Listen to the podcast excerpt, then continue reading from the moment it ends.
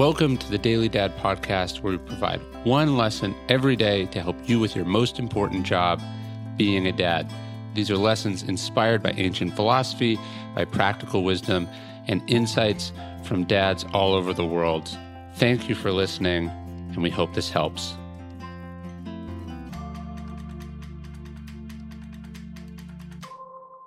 It's always been like this. There he walked along the trail carrying his young child pressed up against his side. Sometimes the kid would get a burst of energy and call to be put down. I want to walk, I want to walk. So the father would set the child down and they'd walk together hand in hand. Soon enough, they'd get tired again and need to be carried. Other times, the father stopped briefly to readjust, putting the child down between his legs, then picking him up and switching sides. Walk, rest, walk, rest.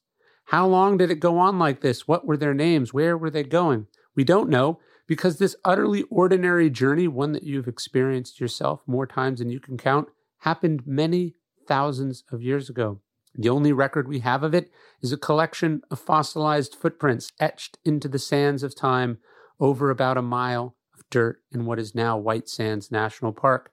It's really incredible. This was long enough ago that the footprints stand beside those of giant sloths, and yet the scene is relatable and common enough that you may have accidentally recreated it at the beach with your kids this summer.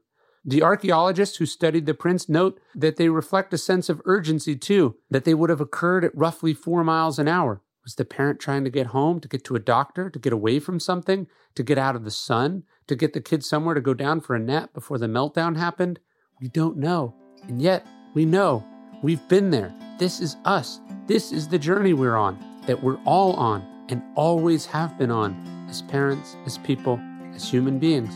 We're connected we are the same. Thanks for listening to the Daily Dad podcast. Please leave us a review, it helps. Tell your friends, share this with other dads. And of course, you can sign up for an email version of this podcast at dailydad.com.